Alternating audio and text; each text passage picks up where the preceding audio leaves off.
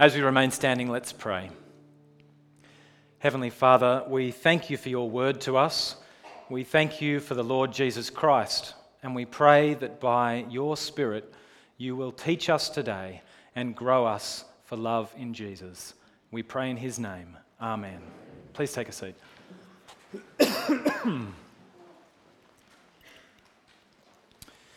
well, thank you again for having us. It is a pleasure and a privilege to be here. We're very excited to be here. And uh, we really look forward, excuse me for just one second. Sorry about this. Just, just as you're about to get up, you get an attack of the coughs. um, we're really looking forward to coming back uh, a little later in the year and spending a bit more time with you and getting an opportunity to get, get to know you as our partners in ministry and perhaps discussing some of the experiences we've had. You know, often there's lots of questions about, about Muslims, about Islam, and uh, about ministry. I'm so sorry. About ministry to Muslims. You might have to bear with me a little bit this morning. well, we've spent a lot of time with Muslims in the last few years, uh, obviously in the Middle East where 97% or so of Jordan are Muslim people, but also in southwest Sydney. Um, after coming back, uh, we moved back into our little house in Wiley Park, which is just next to Lakemba, same postcode. And um, uh, probably a little less than half the population down there are, are Muslim from different backgrounds. Um, so our kids, you know, the, the, the, ethnic groups down there are mostly sort of dark haired. You saw Luke's hair before. I've got a great photo of him sitting up the front of assembly um, at the local school where they go, the local public school. I'm at the back, he's at the front of the audience. And there's this sea of dark hair, and then this like radioactively glowing orb of blonde, you know? Um, but they're used to kind of sticking out, so we're really thankful for that. Uh, most of the women at the school, or most of certainly the Muslim women at the school, wear a veil of some kind, um, in different kinds depending on their ethnic background or their nationality. And lots of the men around, around are wearing, you know, traditional clothes and a prayer cap or something like that. Uh, it's very different to when we go and visit Sally's family, her parents, who live up in Armidale in northern New South Wales, which we, we love going up there. It's beautiful. We notice when we go uh, how different the people are there to where we live in Wiley Park. They're more like us. They look more like us. They speak more like us. I guess they think more like us in lots of ways. Um, I wonder what you think when you see a Muslim person, perhaps, you know, footage on the news or a picture or in person here in Sydney when you're around the place, maybe a man in a long robe with a beard, wearing something on his head, a woman in a veil, uh, maybe even with her face covered. Sally has a very close friend in Jordan, a woman who is married to my best friend, actually, but who I've never seen because she covers completely in black, head to toe, eyes covered, gloved hands. She looks like a, a hat stand with a black you know, sheet over it just moving around. I wonder what you think when you see that kind of image. Um, it can be kind of intimidating, can't it? It can provoke some kind of negative feelings of different kinds.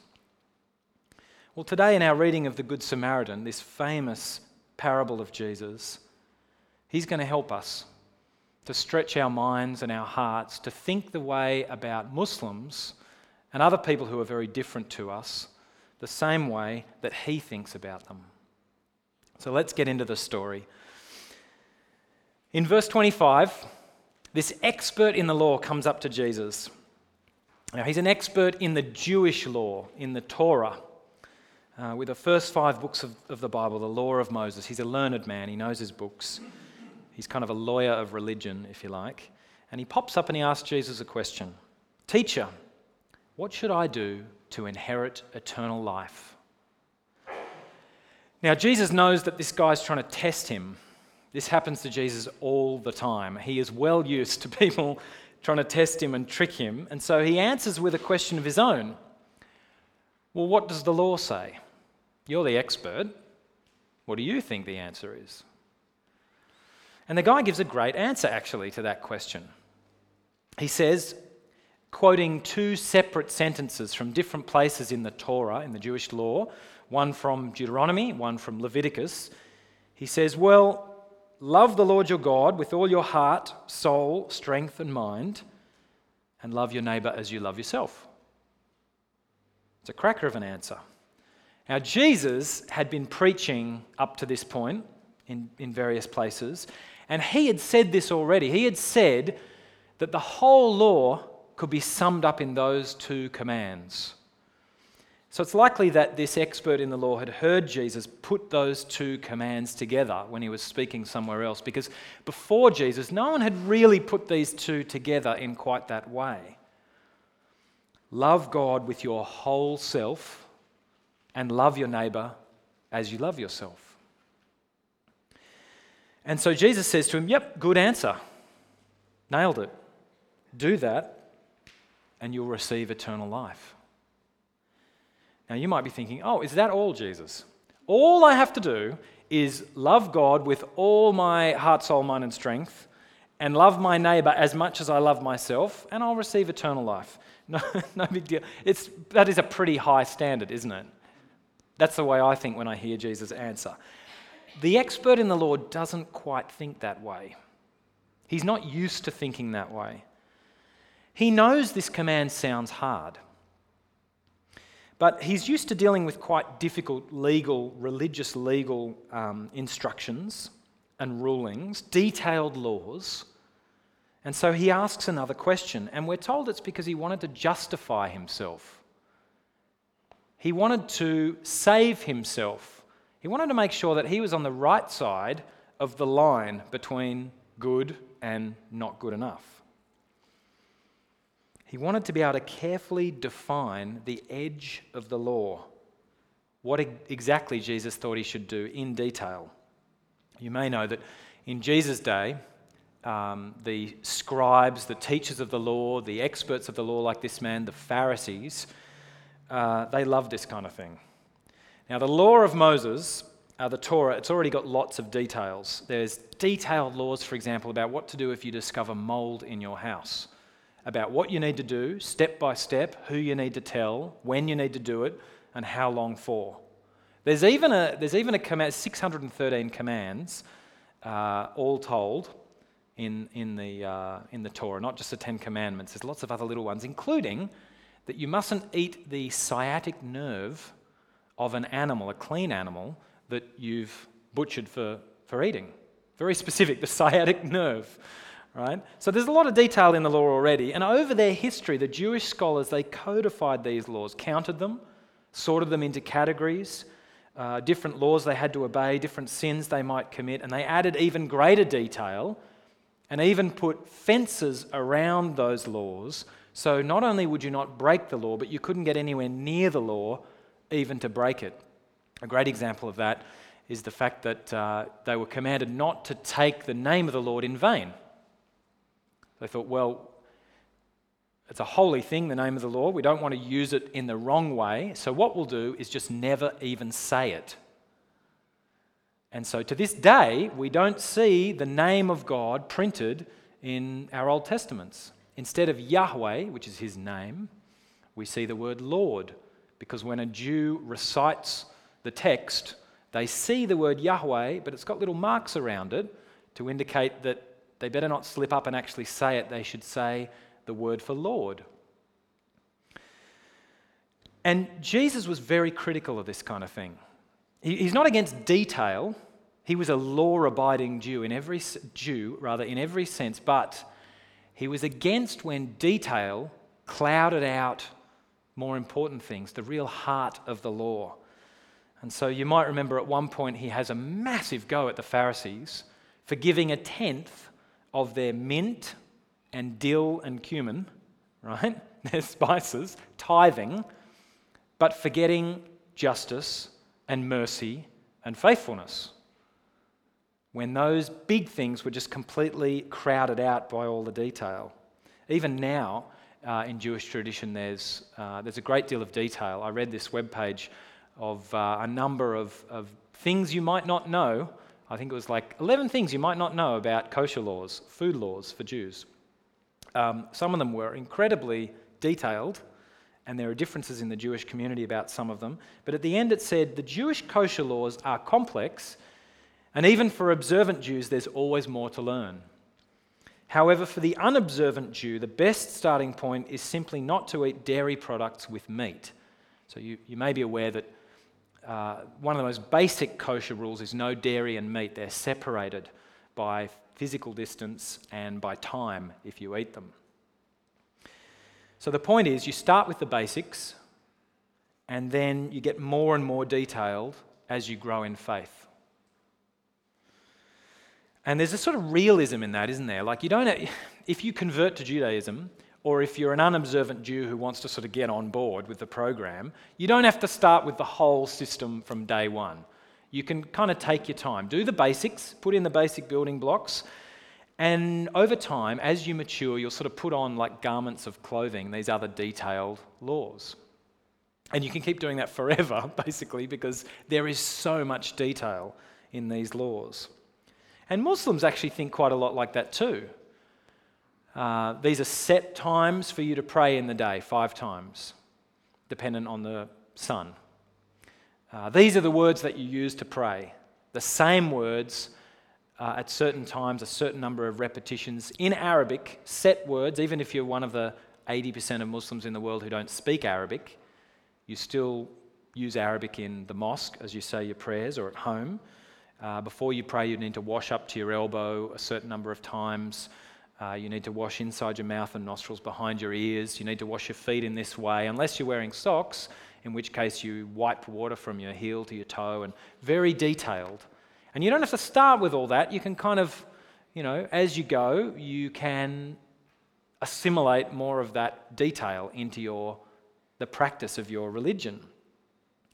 But that way of thinking the way that, of thinking that's shared by this expert in the law is totally opposite to the way Jesus thinks. This expert in the law, he wants to know who his neighbour is. He doesn't ask, um, How can I love my neighbour best? or What does it mean to love my neighbour? Uh, that might be a better question. No, he wants to justify himself. He wants to make sure he's on the right side of the line between good and not good enough, to know the boundaries of what he has to do and what he doesn't have to do. So, when he says, Who is my neighbour? what's he expecting from a Jewish rabbi, from this teacher, Jesus? Well, he's expecting a list that he can manage. Now, it might be detailed, but he'll start at the top and kind of work down the list. It's going to include, this is a list of who's his neighbour and who's not. It's going to include other law abiding Jews. They're going to be at the top of the list. Uh, members of his own extended family, certainly, will be on the list. Actual neighbours in his town, uh, probably. And he knows the Jewish law, he's an expert, and so he knows that they're supposed to treat a stranger the same as a native in the land. And so it may include, this list he's expecting from Jesus, strangers who live in his town as well. He's expecting a list, and then he asks, Who is my neighbour? Clarify this for me so I know who I need to apply this to and who I don't. And that's when Jesus tells his story. There's a bit of a problem with this story, not because there's any problem with Jesus or his telling of it, but there's a bit of a problem for us. You know, uh, there's a big gap in, uh, in time and space because we live, you know, 14 or 15,000 kilometres from the Middle East, uh, from Palestine, uh, and in culture between us and the people who Jesus is talking to in this parable. Uh, we don't have the same kinds of cultural assumptions or biases, or we don't share the same language. And so, you know, for example, when Jesus talks about shepherds and their sheep, we know what he's talking about, right? We know what a sheep is and we have an idea of a shepherd, but that's not part of our daily experience. Certainly not part of my daily experience. And so I don't really feel the heart of what he's saying in the way that I think he intended people to feel it and to understand it. And so when we read a parable like the Good Samaritan, it, we need the background, don't we? It doesn't really stand on its own two feet. You can't really understand it unless you understand a bit about the characters. So, who are the characters? Uh, the first character is this man who's going down from Jerusalem to Jericho. Now, we have to assume he's a Jewish man because nothing else is said about him, and Jesus is a Jew speaking to Jews. And he's beaten up on the way and robbed and stripped and left for dead. The next man to come along is a priest. Now, who's the priest? He's uh, someone who works uh, at the temple in some way, in the serving a function in the people's worship with sacrifices and so on. He's a holy man, he's a religious man. And when he sees this uh, man left for dead on the side of the road, he deliberately crosses to the other side and carries on his way. Next guy to come along is a Levite, very similar. He's from the, uh, the tribe of Levi, one of the 12 tribes of Israel, set apart as a tribe uh, to be dedicated to the service of God in the temple. Uh, and so he's a holy man as well. He's a religious man. He does the same thing sees him, crosses the road, and continues to his destination. The third man to come along, the Samaritan, the Good Samaritan as we call him, is from Samaria. So you may know Samaria is just north of Judea in Palestine. And the Samaritan people and the Jews did not get on. They were related in, through history, uh, but they'd separated in the past, and the Samaritans had kind of interbred with the other local inhabitants. They had a kind of their own version of, uh, of faith in God. They had some of their own books, they had their own religious practices and holy sites because they didn't have access to the temple in Jerusalem. Uh, and so this Samaritan is no friend of the Jew who he ends up helping. As far as the Jews were concerned, the Samaritans were unclean, untrustworthy, they had a distorted religion, sinners. They were sinners. So we can explain all that, right? But that doesn't really provoke, you know, Jesus told this story to provoke a reaction in the expert in the law and the people who, the other people who were listening. And when you have all that information in your head, it doesn't, you know what's going on, but it doesn't really provoke the same reaction, does it? We don't have the same deep cultural sensitivities these people had. The generations of accumulated stuff between the Jews and the Samaritans and relationships with the priestly order and all of that sort of stuff. We're not going to feel it the way that Jesus wants us to feel it. So here's a very brief retelling that may have a similar impact on us to what this, uh, this first telling of Jesus had on uh, the people who were listening to him. There's a man heading up to the Blue Mountains from Sydney. And on his way, some criminals uh, beat him over the head. Uh, they rob him. They beat him up. Um, they strip him and then they just leave him by the side of the road for dead. And along comes on the same route an Anglican minister. He sees the guy there. It's not his problem. Someone else will look after it. He crosses the road to the other side and he keeps on going. A little bit later, church lady comes along, salt of the earth, faithful pillar of the church community, sees the guy by the side of the road, crosses over, continues on her way. A little bit later, along comes a Muslim. He looks at this man who's been beaten to within an inch of, within an inch of death, and he feels really sorry for him. And so he puts him in his car, takes him to emergency, and sits there for a long time, waiting, checking on him, making sure he's okay, asking questions of the medical staff. And then he starts to pay money for this guy's recovery. He's happy to, to pay whatever it costs until this guy is back to full health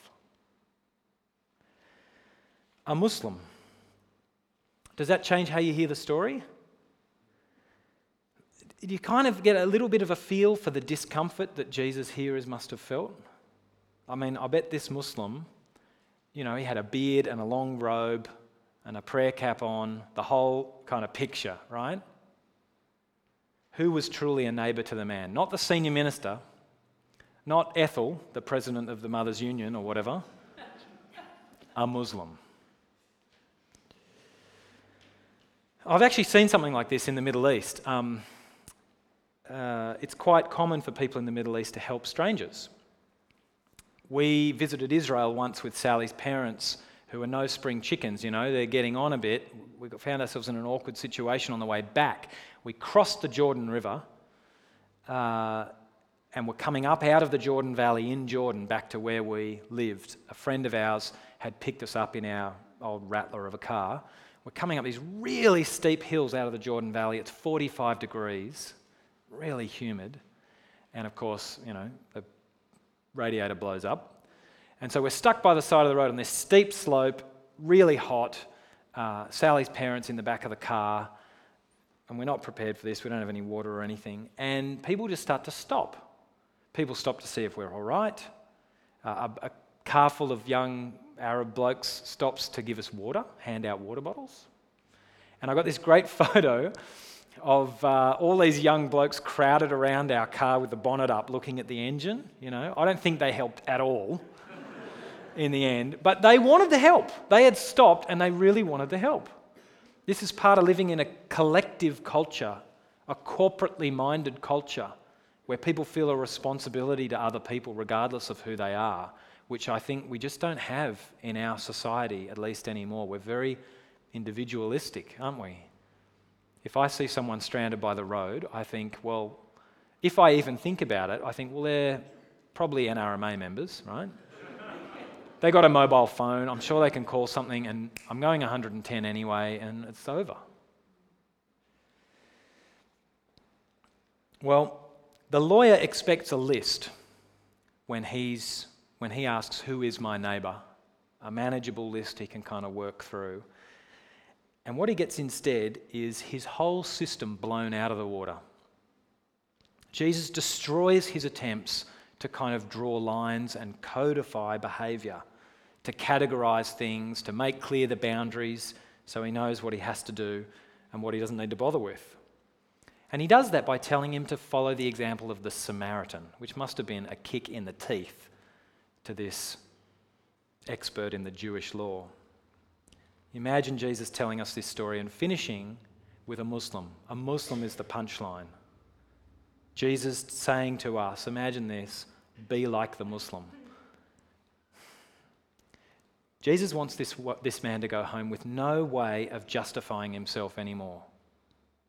He wants him to stop trying to clarify the edges of his obligations and instead live fully for God. Literally, live wholeheartedly and whole mindedly for God and for his neighbour, which means everyone, even a Samaritan, loving them as he loves himself.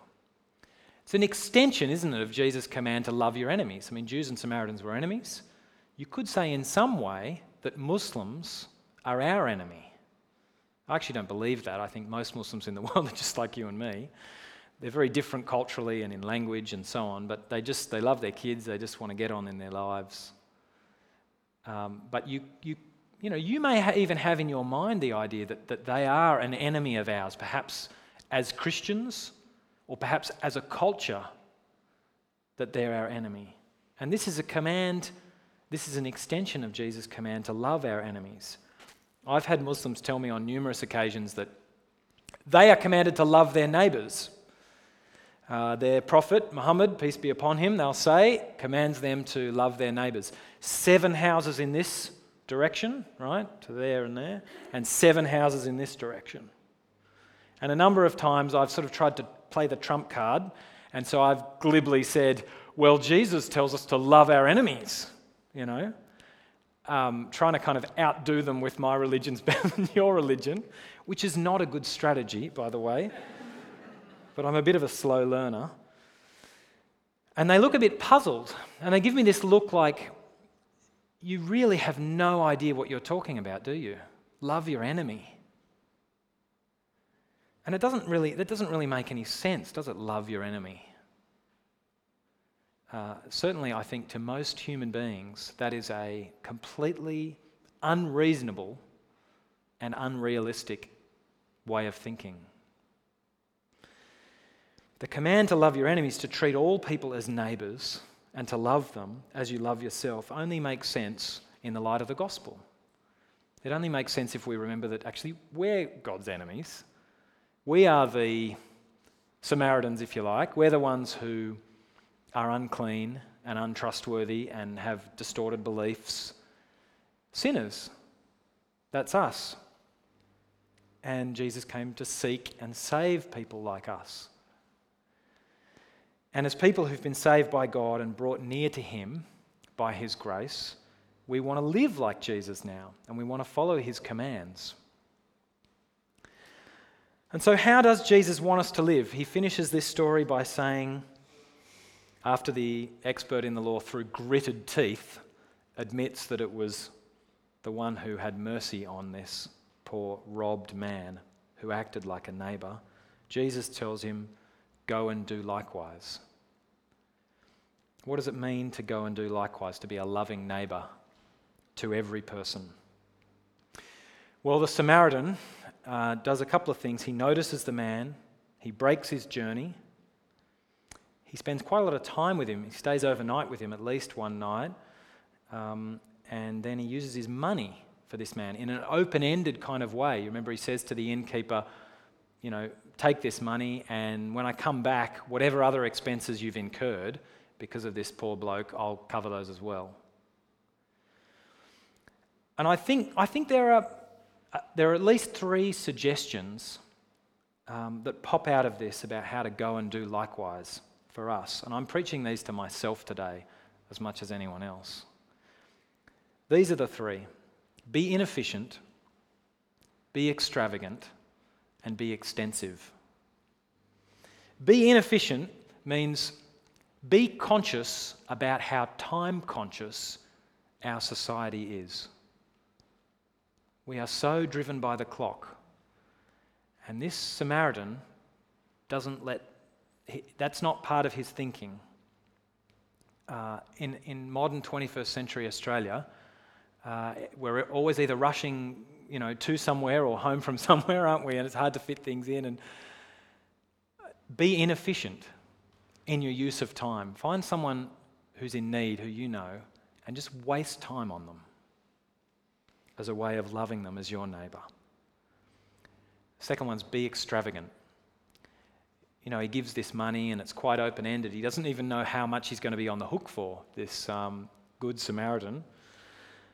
Um, I think that's Jesus encouraging us to spend money on people and be generous without any uh, thought about repayment or even without any kind of, I'm investing this money to serve them in the hope that they'll become Christian or something down the line. And boy, we really want people to become followers of Christ, don't we? That's the best thing that can happen for them. But without any of that, Jesus wants us to be extravagant in the way that we use our money and not use things like stewardship as, a, as an excuse to hold stuff back from people in need who we come across. And lastly, be extensive in your love. I want to be someone who welcomes and loves even people who are in, in my mind are the enemy. I don't know who your enemies are. I'm thankful that I don't actually have any real enemies in the world. I live in a place and time where I don't have to worry about that. But I think we create enemies in our minds. Maybe for you, it's someone who has just completely incompatible political views, uh, just dead opposed to what you think is right. Maybe it's someone in your family you've just got a long standing problem with uh, that just seems unsolvable and may never be solved. Perhaps they're your enemy in your mind. Uh, maybe it's someone who wants to shut down uh, Christians engaging in the public space. You know, there are people who would love nothing more than for all our churches to close and we're out of schools and our mouths are closed. Maybe it's those people are your enemies. Or maybe it's the Muslim. Maybe you turn over the, I mean, every second page of the newspaper is about some bombing these days, isn't it? Or someone doing something terrible in the name of their God. Maybe it's the Muslim who speaks differently and looks differently and believes very different things. Maybe it's the Muslim woman in the scarf or the Muslim man in sandals with the long beard. But if a Samaritan can be a neighbor to a Jew, then you can be a neighbor to a Muslim. I want to finish by sharing briefly about a couple of other friends of ours, Samir and his wife Lubna. Uh, Samir is uh, he's Yemeni. He was born in Yemen, but he moved 12 or 13 years ago to Damascus in Syria, started work there, and met and fell in love with Lubna. They got married, and war broke out in 2011 in Syria, and they fled to Yemen back to his family um, to escape the, um, the trouble there. You may know that a war subsequently broke out in Yemen, and so uh, knowing their luck, they got caught up in that and they had to leave Yemen, uh, just how they ended up in Jordan and how we ultimately came to know them. Uh, difficult life for them in Yemen, in uh, Jordan rather, very uh, difficult circumstances. It's illegal for Samir to work. There's not a lot of good health care for them or their kids uh, or schooling. There's a lot of discrimination from people, including other Arabs, Jordanians. Um, and the mosques there are either just swamped with people or and or they just feel like caring for refugees is not their problem. They said to Sally uh, and me one day, We love Christians. Christians have always helped us. Uh, we didn't quite know what to say when they said that to us, but on reflection, I realized that the reason for that, the reason why Christians have always been good to them, is because of Jesus. Jesus, this one who came at great cost to himself, the cost of his life, for his enemies, for people like us, and then commanded his followers, You've heard the story, go and do likewise. Let's pray. Heavenly Father, we thank you so much uh, for the work of your Son, the Lord Jesus, on the cross and in his resurrection. We thank you that we've been brought near to you by your mercy. Father, we pray that by your Holy Spirit, you will give us the will and the ability to obey Jesus' command, that we will love you, and that we will love everyone around us as we love ourselves. Please be with us, Father, especially as individuals with different kinds of, of enemies who might be in our family or somewhere else or far off who we have in our minds as, as enemies. We pray, Father, you'd release us from thinking of them in a, in a negative way. We ask, Heavenly Father, that you'd give us your Holy Spirit to the point where we can love them as we love ourselves. And we thank you for this freedom to serve you. And we pray in Jesus' name. Amen.